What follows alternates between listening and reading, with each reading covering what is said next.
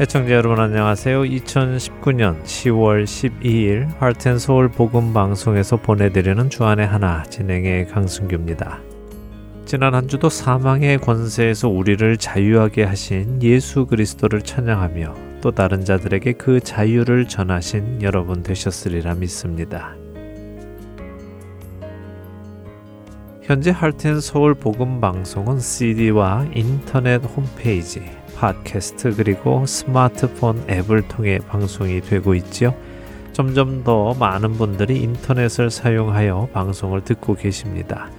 특히 새로 나오는 차 중에는 씨디 플레이어가 아예 없이 나오는 차들이 늘어나고 있어서요. 새로 차를 구입하시는 분들은 씨디를 취소하시고 스마트폰 앱으로 방송을 들으시겠다고 연락을 많이 주고 계십니다. 이런 시대의 흐름에 따라 올해 초부터 스마트폰 앱을 새로이 개발 중입니다. 현재 사용하는 스마트폰 앱은요, 미국의 큰 회사가 만들어 놓은 시스템을 그대로 사용하고 있기에 그 회사가 제공하는 기능만을 사용할 수 있어서요, 불편한 점이 좀 있지요.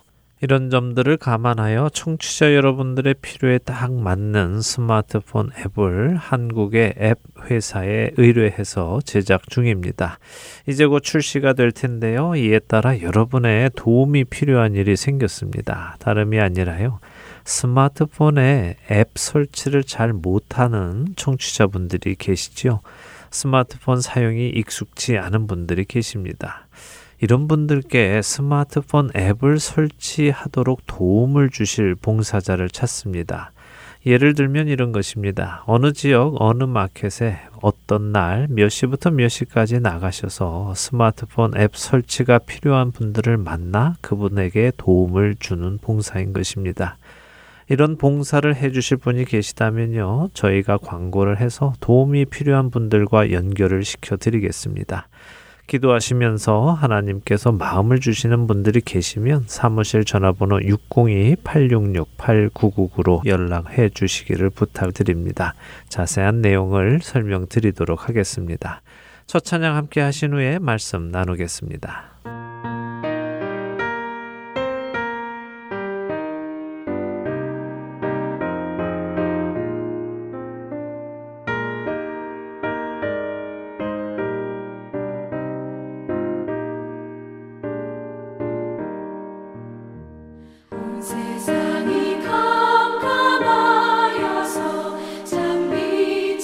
없었다니 그 빛나는 영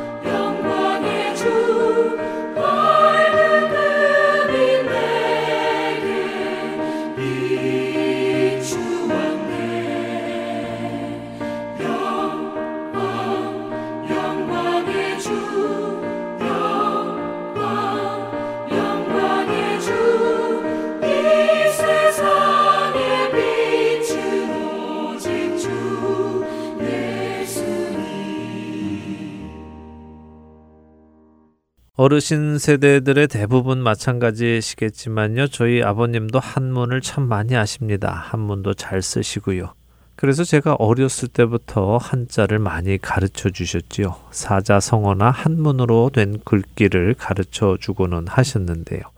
그래서 종종 어린 나이에 제가 어디 가서 집안이 화목하면 모든 일이 잘 이루어진다는 가화만사성이나 자신이 할 일을 다 한 후에는 하늘의 뜻을 기다리라는 지인인사 대천명과 같은 글귀를 읽고 또 풀이를 제 또래의 다른 친구들에게 해주면 주위에 계시는 어른들이 칭찬을 해주고는 하셨습니다. 아버지께 배운 일은 글귀 중에 제가 특별히 좋아하던 말이 하나 있는데요. 바로 수신제가 치국평천하라는 말이었습니다. 사실 이것을 좋아한 이유는요. 그 뜻보다도 이것이 가화만사성이나 진인사대천명보다 더 길었기에 마치 더 유식해 보이는 것 같아 좋아했던 것 같습니다. 그런데 어렸을 때 배웠던 그 수신제가 치국평천하라는 말이 요즘 제 마음 안에 다시 떠오릅니다. 수신제가 치국평천하라는 말은 유교에서 나온 말로 대학이라는 중국의 사서에 나온 말입니다. 그 의미는 자기 자신을 먼저 수양하고 이후에 집안을 잘 다스리며 그 후에 나라를 다스리고 그 후에 천하를 평정한다라는 말입니다.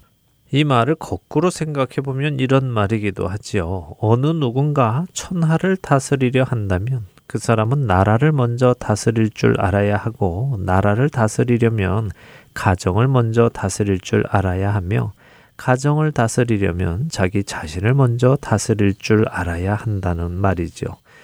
결국 큰 일을 하기 위해서는 자기 주위의 작은 일부터 올바로 할 줄 알아야 한다는 것이 아니겠습니까? 저는 이 말이 비록 유교에서 왔다고는 하지만 참 성경적인 말이라고 생각을 합니다. 왜냐하면 성경도 이렇게 말씀을 하시기 때문이지요.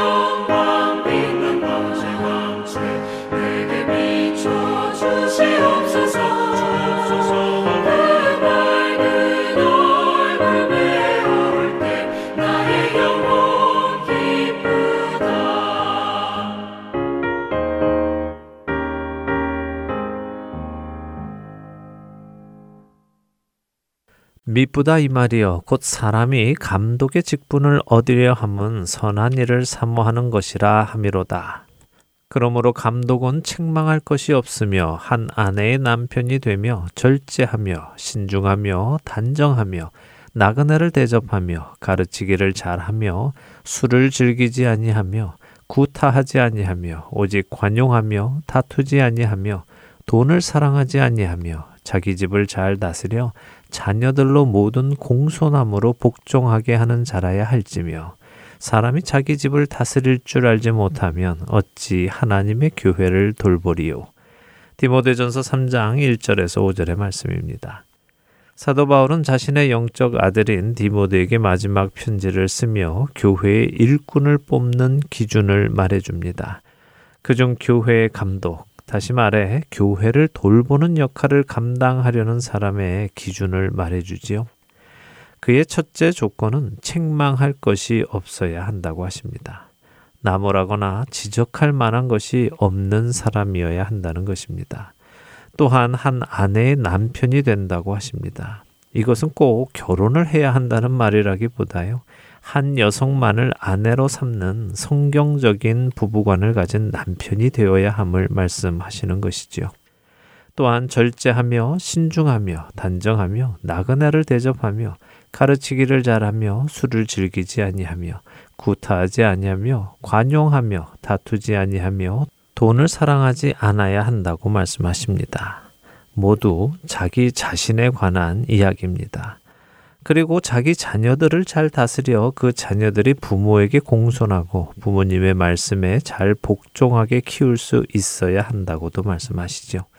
이것이 먼저 되어야 교회를 돌볼 수 있다고 말씀하십니다. 앞서 제가 말씀드린 수신제가 치국평천하와 같은 맥락의 말이 아니겠습니까? 교회를 돌보려는 사람이라면 교회를 돌보기 전에 자기 가정을 돌보고 다스릴 줄 알아야 하며 자기 가정을 돌보고 다스리기 이전에 자기 자신이 먼저 책망할 것이 없게끔 다스릴 수 있어야 한다는 말씀 아니겠습니까?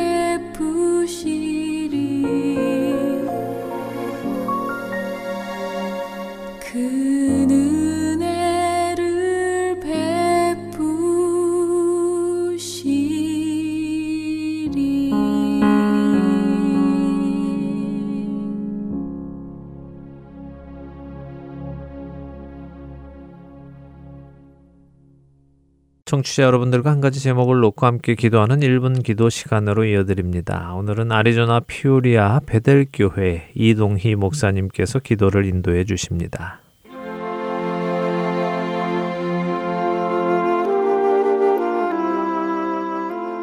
Heart and Soul 복음방송 일 분 기도 시간입니다. 저는 아리조나주 피닉스시 인근에 위치한 피오리아 베델 교회 담임 이동희 목사입니다. 오늘은 세상을 살아가는 그리스도인들을 위해서 기도하려고 합니다.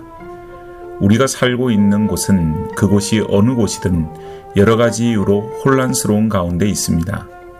생각이 다르다는 이유로 사람들이 분열되고 서로를 향해서 배척하는 안타까운 모습들을 봅니다.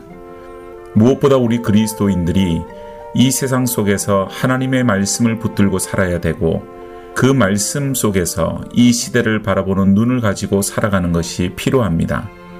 죄로 물들어가는 세상 속에서 죄를 지어도 죄인 줄 모르는 채 살아가는 것만큼 심각한 것은 없습니다. 또한 하나님의 말씀을 떠나 살면서도 그것이 문제인지 깨닫지 못한다면 그것은 멸망으로 가는 길이 될 것입니다.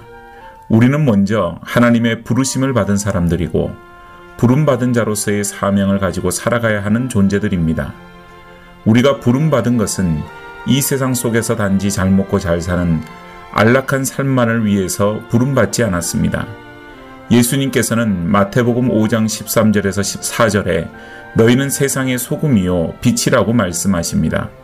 세상 속에서 그리스도인들이 그 사명을 잃어버리고 살 때 무가치한 존재가 될 수밖에 없습니다. 그리스도인들은 세상 속에서 하나님의 말씀을 지키고 그 말씀을 세상 가운데 널리 전해야 될 책임이 있는 것입니다. 바로 그러한 삶이 그리스도인들의 삶입니다. 선교지에 선교사로 가야만 그리스도인의 사명을 감당하는 삶을 사는 것은 아닙니다. 우리가 살고 있는 그 자리에서 우리가 그리스도인의 사명을 감당하게 될 때 우리는 선교적 사명을 감당하며 살아갈 수가 있게 됩니다. 어지러운 세상 속에서 세상이 말세다고 한탄만 할 것이 아니라 우리가 이 세상 가운데 부름받은 그 사명을 잘 감당함으로 세상을 변화시키는 그리스도인의 삶을 살아갈 수 있기를 바랍니다.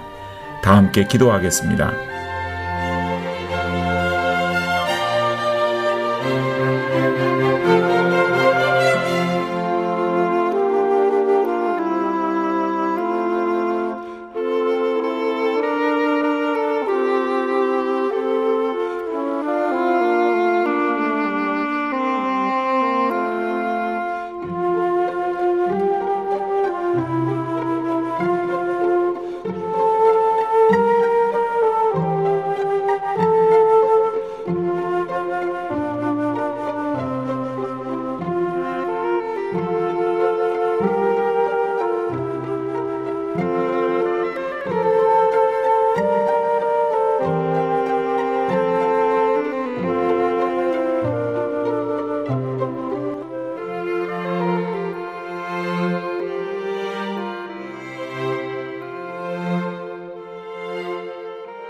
하나님 아버지, 우리를 하나님의 자녀로 삼아주심을 감사합니다.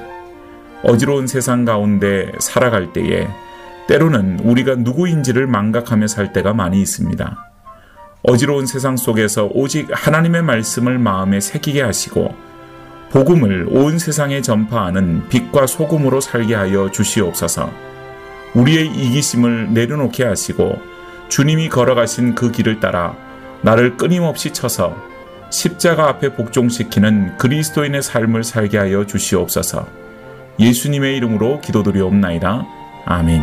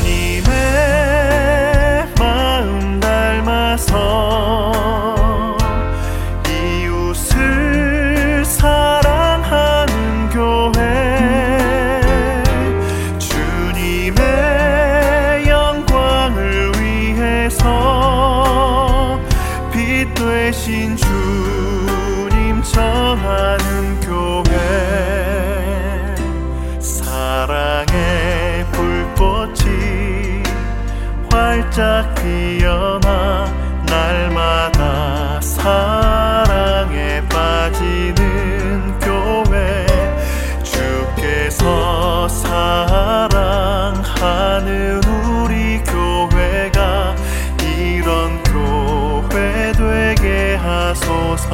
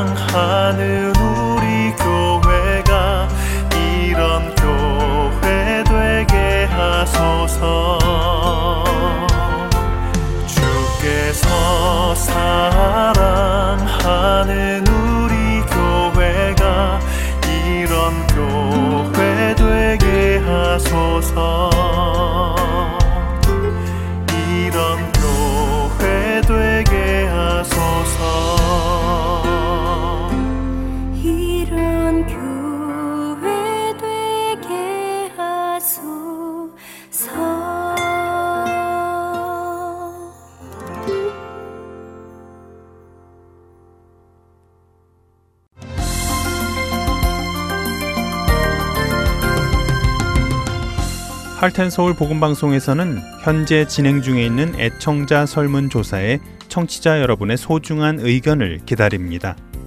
여러분의 참여로 수집된 의견들은 본 방송사가 진리를 전하는 데 귀한 자료가 될 것입니다. 설문조사에 참여는 여러분 댁으로 보내드린 설문지를 통해 혹은 더블유 더블유 더블유 닷 하트앤소울 닷 오알지 홈페이지를 통해 하실 수 있습니다. 이번 애청자 설문조사는 십일월 십오일까지 진행되며 작성하신 설문지는 Heart and Soul 일이팔공이 노스 이십팔 드라이브 피닉스 애리조나 팔오공이구로 보내주시기 바랍니다. Heart and Soul 복음 방송을 사랑하시는 여러분들의 많은 참여를 부탁드립니다.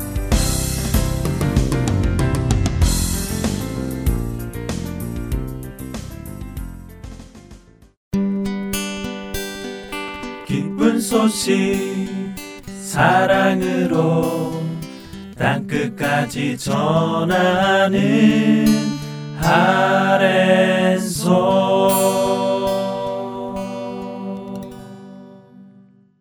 시월을 맞아 새롭게 편성된 프로그램입니다. 그리스도인으로 살아가는 것이 어떤 것인지 성경 속에서 함께 공부해보는 시간입니다.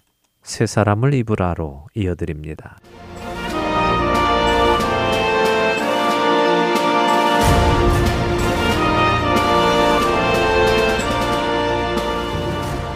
애청자 여러분 안녕하세요. 시월 개편을 맞아 새롭게 제작된 프로그램 새 사람을 입으라 진행의 민경훈입니다. 네, 여러분 안녕하세요. 강승규입니다.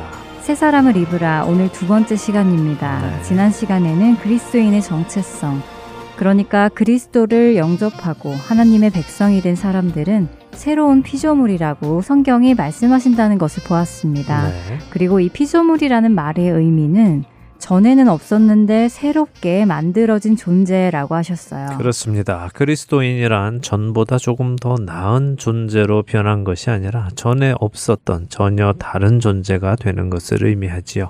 말 그대로 새로운 창조물입니다. 네.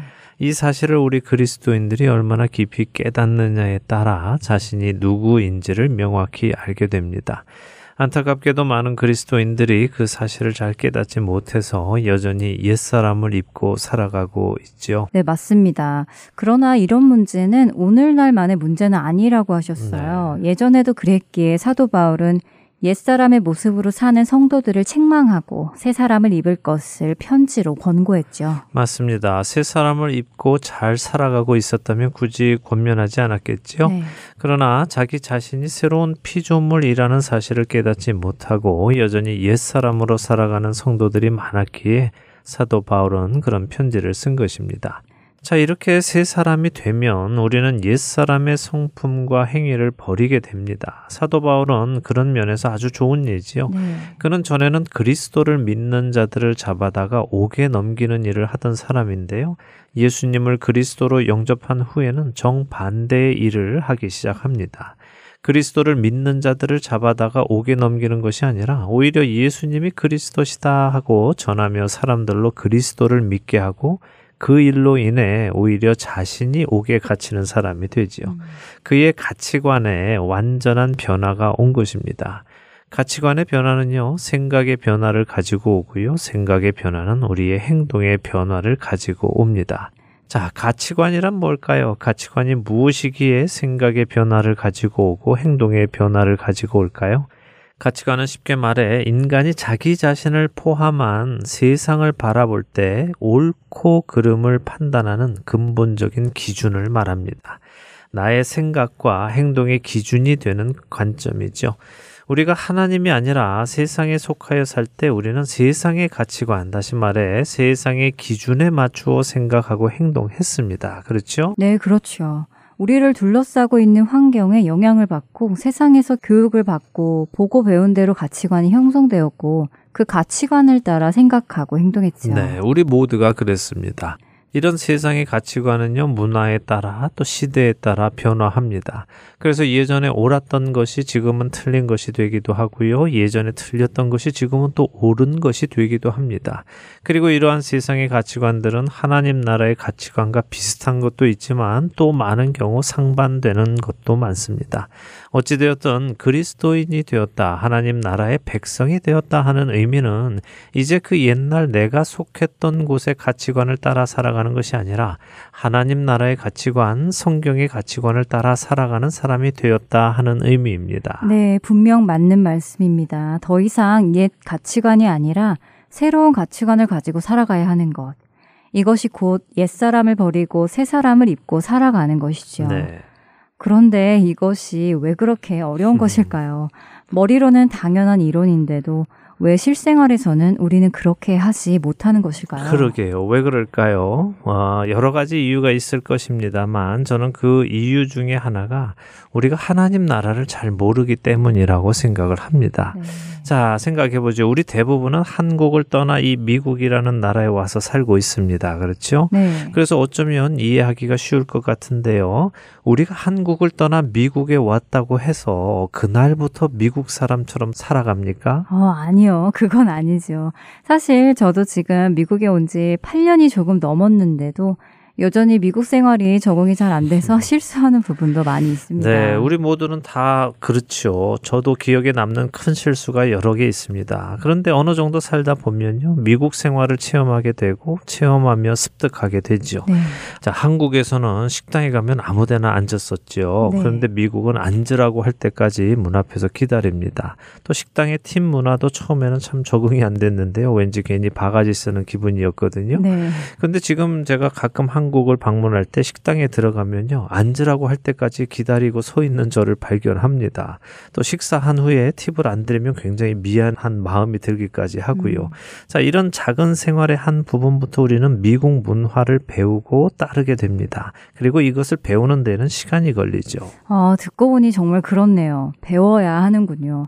그리고 배움에는 실제 체험이 필요하고 그렇기에 시간이 필요하다는 생각이 듭니다. 맞습니다. 배우고 체험하고 자기 것으로 만들어가야 합니다. 여기에는 시간이 필요하죠. 자, 왜 우리가 그리스도인이 되고도 그리스도인답게 살아가지 못하느냐 하는 질문을 하셨죠. 네. 저는 그 이유가 배우지 못해서라고 생각을 하는데요. 배우지 못하니까 체험하지 못하고 체험하지 못하니까 그렇게 살아가지 못하지요.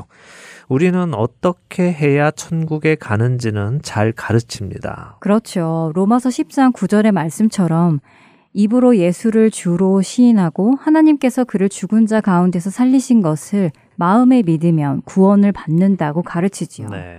예수님께서 나의 죄를 대신하여 십자가에서 죽으심으로 나의 죄값을 치루셨다는 것을 믿으면 구원에 이르는 것이죠. 그렇습니다. 그것이 복음이지요. 네. 예, 자신의 죄값으로 죽어야 할 우리 각자가 예수 그리스도의 십자가의 공로로 죽지 않고 죄사함 받고 생명으로 옮겨졌습니다. 그런데 그렇게 옮겨진 이후에 교육이 부족하다는 거죠. 음. 그 후에 우리가 어떻게 살아야 하는지에 대해서는 잘 배울 기회가 없습니다.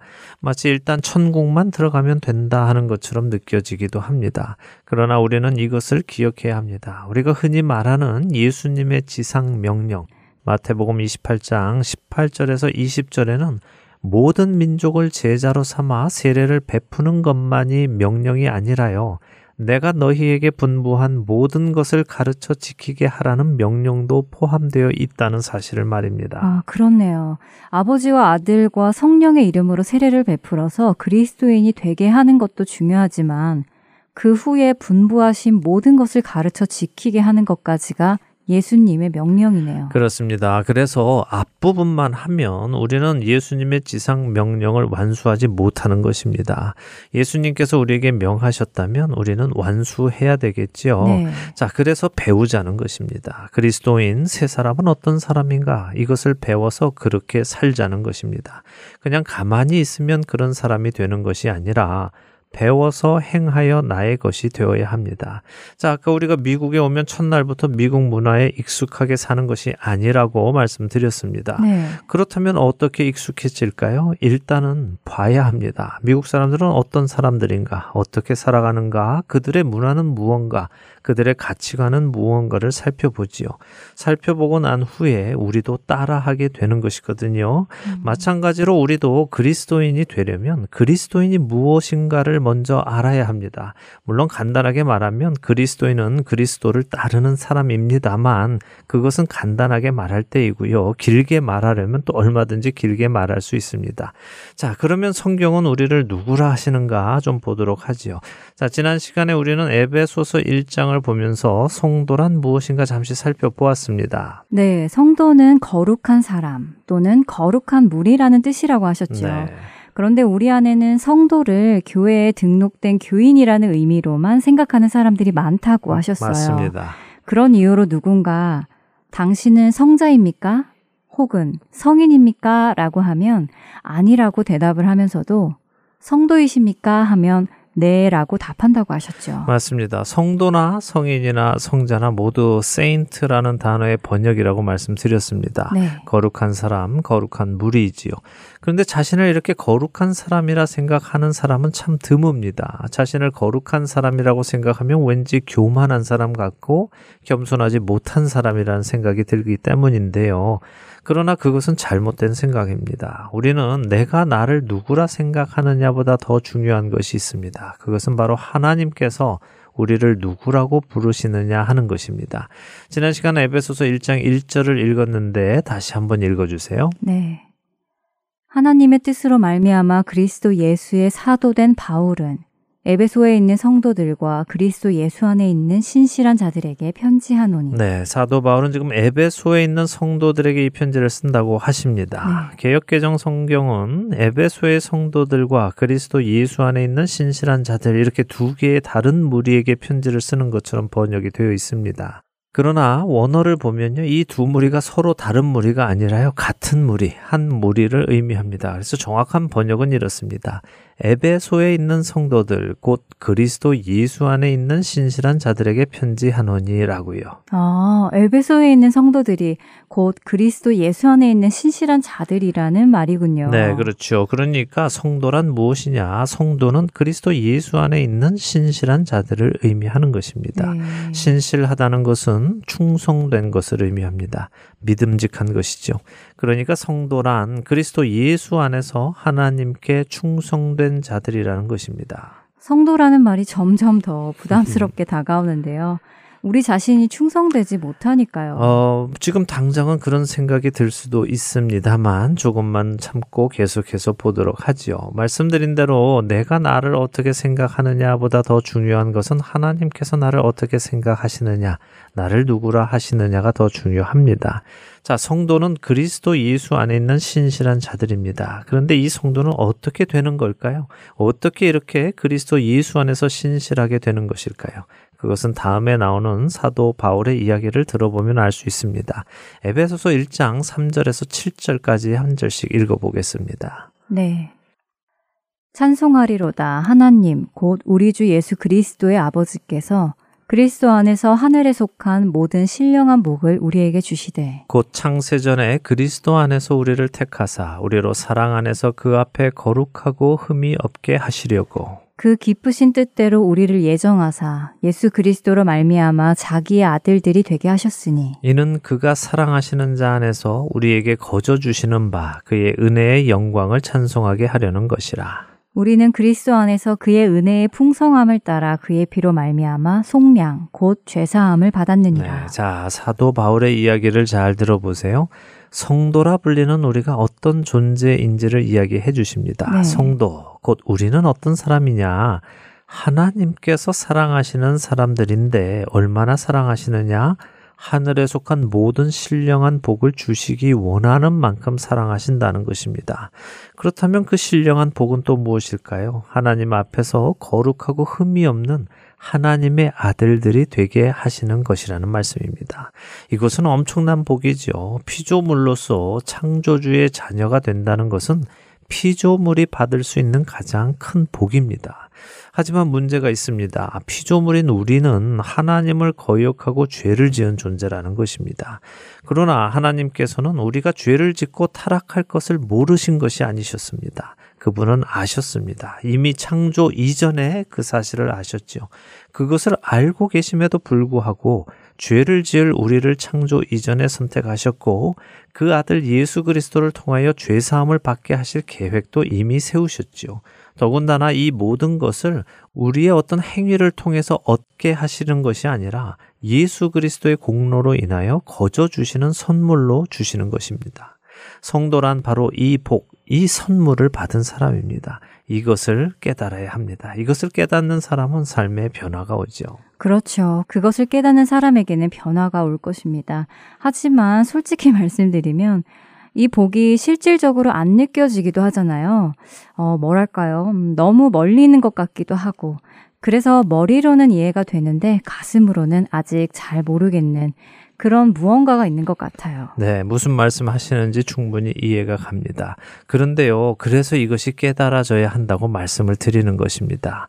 먼저 우리는 들어서 믿게 되었고요, 알게 되었습니다. 그리고 그 후에 깨달아져야 하는 것입니다. 이것은 마치 어린 아기가 태어나서 자라면서 자신이 태어난 것을 알고 내 부모님이 누구인지 아는 일이 자연스럽게 일어나지만 그렇다고 해서 그 아이가 자연스레 자신의 삶의 본분을 지키며 살아가게 되는 것은 아닌 것과 마찬가지입니다. 자신이 누구인지를 깨달을 때 자신의 삶의 본분을 지키기 시작하죠. 혹시 학창시절에 열심히 공부를 하셨는지 잘 모르겠습니다만 공부를 하라고 억지로 시켜서 공부하는 것하고요.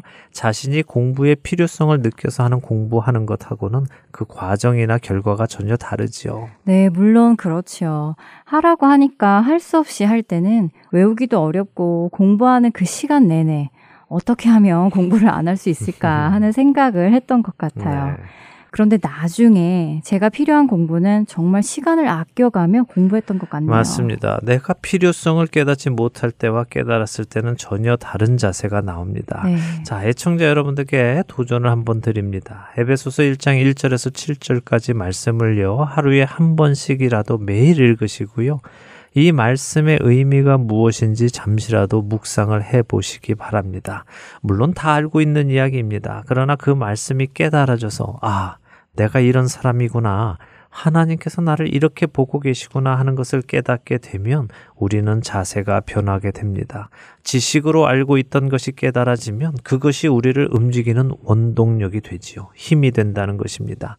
다음 한 주간 에베소서 일 장 일 절에서 칠 절을 수시로 읽으시면서 묵상하셔서 하나님의 말씀이 깨달아지는 은혜가 여러분들께 있으시기를 소원합니다. 아멘입니다. 저도 읽으며 묵상해 보아야 하겠습니다.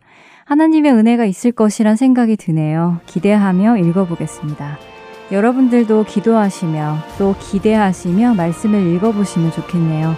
한 주간 큰 은혜 경험하는 우리 모두가 되기를 바라며 새 사람을 입으라. 다음 시간에 저희는 다시 찾아뵙겠습니다. 안녕히 계세요. 안녕히 계십시오.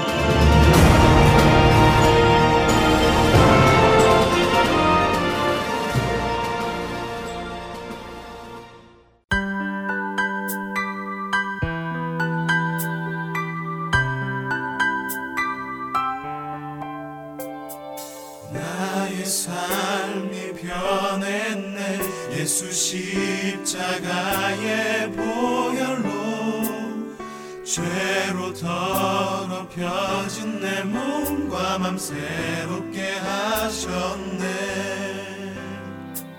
내가 아직 어려서 넘어질 때도 있겠지만 주저앉지 않고 일어나는 주님의 자녀. 이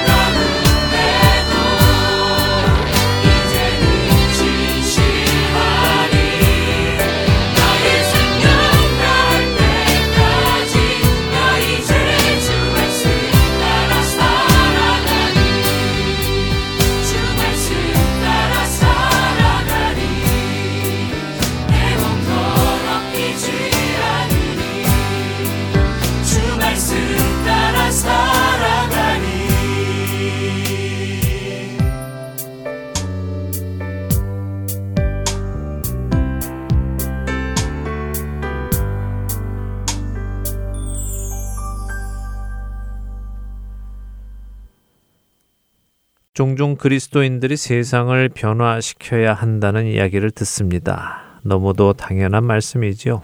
죄와 악이 가득한 어두운 세상 속에서 그리스도인들은 예수 그리스도의 빛을 비추어야 합니다. 죄인들이 빛으로 나와 생명을 얻게 해야 하지요. 그러나 세상을 변화시키기 이전에 반드시 이루어져야 하는 일이 있습니다. 그것은 나 자신이 먼저 변화해야 하는 것입니다.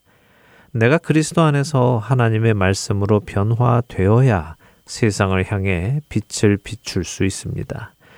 만일 나는 변하지 않으며 세상을 향해 그들이 잘못 가고 있고 변해야 함을 외친다면 그것은 그냥 지적으로 끝나버릴 것입니다. 세상 사람들은 그런 우리의 말에 귀를 기울이지 않을 것입니다.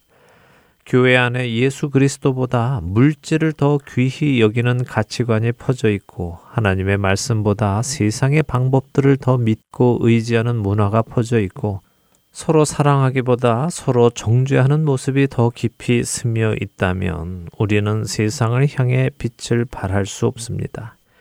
한국의 교계에서 들려오는 부끄러운 소식들을 들으며 한편으로는 교회가 세상의 잘못을 지적하고 있다는 모습을 보며 과연 세상은 이런 우리의 모습을 보며 무엇라 할까 하는 의문이 듭니다. 당신들이나 잘하세요 라고 말하지 않을까요? 당신들도 따르지 않는 하나님의 말씀을 왜 우리에게 잣대로 사용합니까? 라고 말하지 않을까 하는 생각이 듭니다.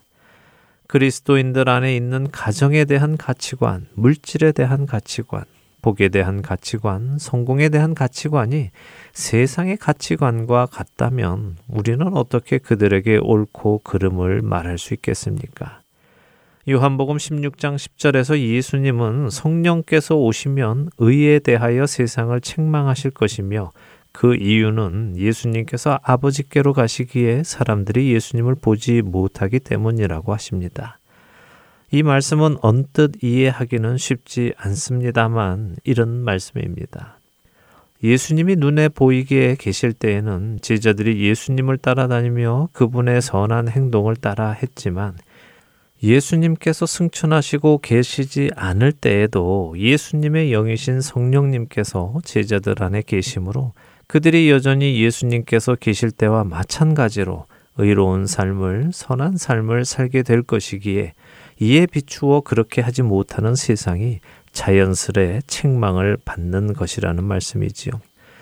누가 의롭게 살 수 있느냐, 인간은 다 죄인이다라며 같이 죄를 짓자고 세상은 말할런지 모르지만 성령님의 내주하심으로 살아가는 그리스도인들의 삶은 세상과 같지 않기에 세상이 책망을 받는 것입니다.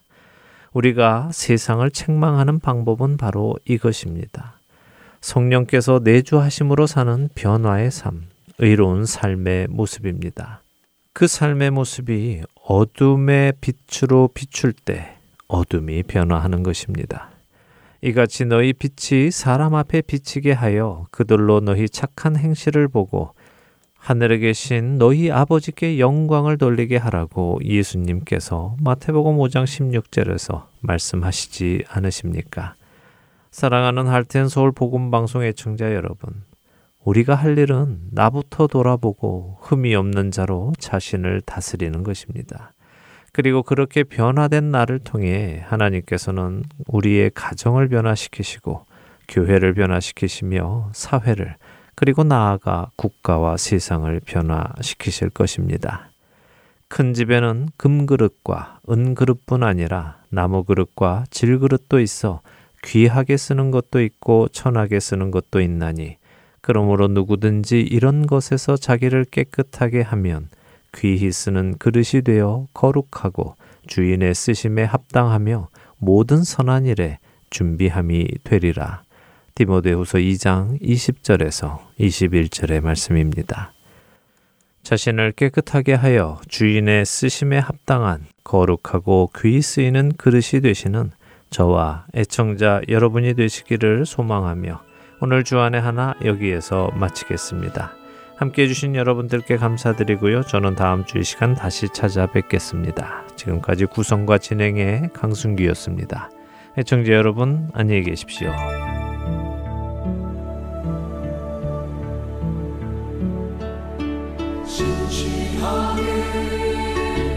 진실하게 거룩하게 살게 하소서